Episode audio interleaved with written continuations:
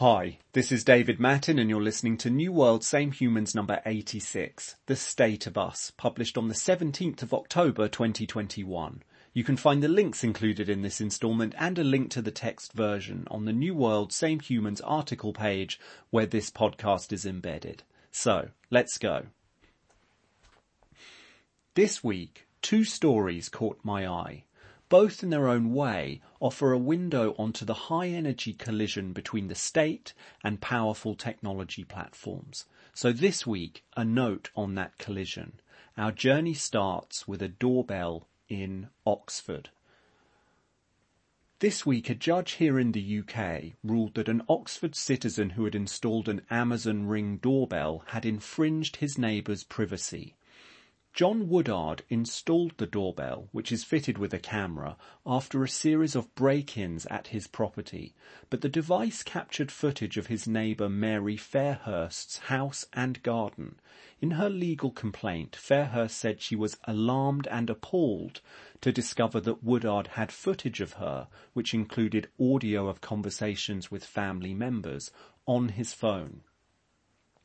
The judge agreed that this constituted an invasion of privacy and said the footage was data that should properly be considered Fairhurst's. Woodard now faces a fine of up to £100,000.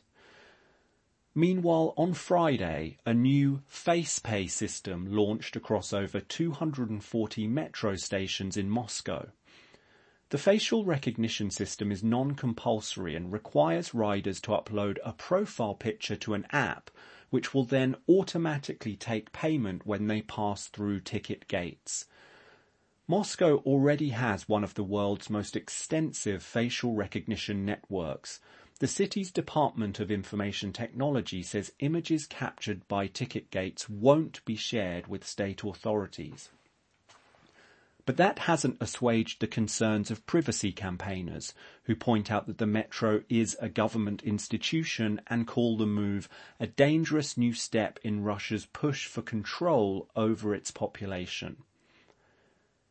It's telling that in stories about the Moscow metro this week, journalists seeking a comparison with the global north didn't talk about state surveillance. Instead, they reached for another platform, Amazon One, a biometric payment system that allows users to pay with their palm print.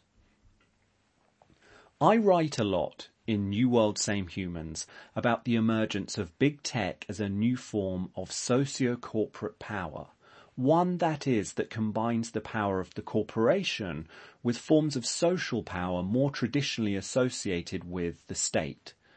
Via that emergence, a tension is growing between nation states and big tech platforms. That tension manifests itself in thousands of ways. We all know it's there. We all know that a reckoning must come. This week's stories about an Amazon device and the Moscow metro provide a glimpse of the two forms this reckoning is taking. In Russia, and even more so in China, the state has definitively asserted itself and enforced a settlement. It is co-opting the power of technology in order to create an all-seeing, all-knowing techno-state. See the way China has moved definitively in recent months to seize control of Jack Ma's vast Ant Group. See the Moscow state authorities and their facial recognition network. In the global north, by contrast, no settlement has emerged and the strange rivalry between state power and big tech platforms seems only to be growing more acute.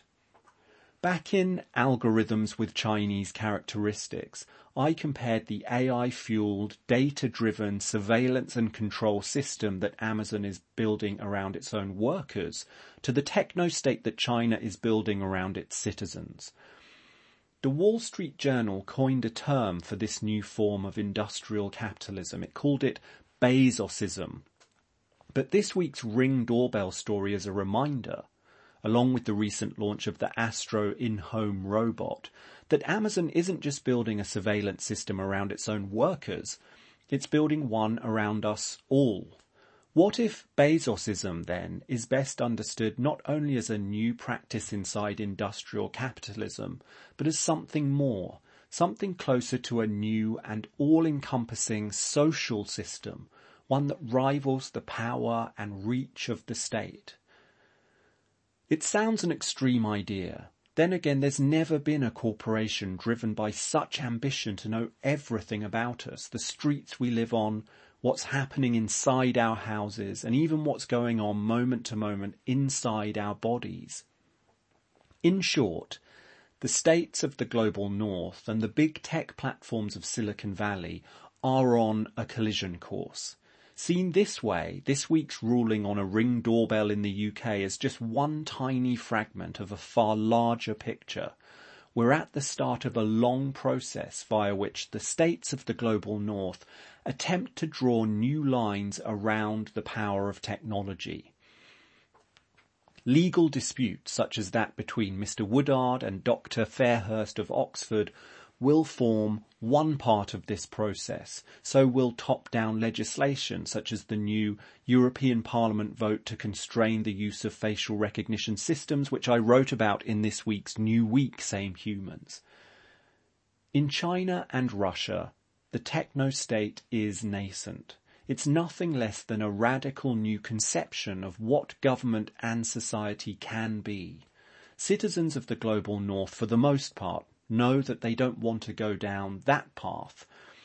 But they shouldn't think themselves immune to far-reaching socio-political change via the collision between the state and big tech. Together, we must figure out what a liberal democracy looks like and how it works in a connected world. That's a long journey. The final destination remains unclear. Power stations. Thanks for listening this week. We humans are intractably social creatures. We must live together out of that truth emerges the need for the state. And since its beginnings, this newsletter has been obsessed by the implications that a connected world has for the nature of state power. That's no surprise. This story is a classic case of New World Same Humans. And that's why this newsletter will continue to track the collision between the state and big tech in the years ahead. If that mission resonates with you, then there's one thing you can do to help, and that's share. So now you've reached the end of this week's instalment. Why not take a second to forward the email to one person, a friend, family member, a colleague who'd also find it valuable or share New World Same Humans across one of your social networks and let people know why you think it's worth their time. All you have to do is navigate back to the article page where this podcast is embedded and hit the share button. I'll be back as usual on Wednesday with new week Same Humans. Until then, be well.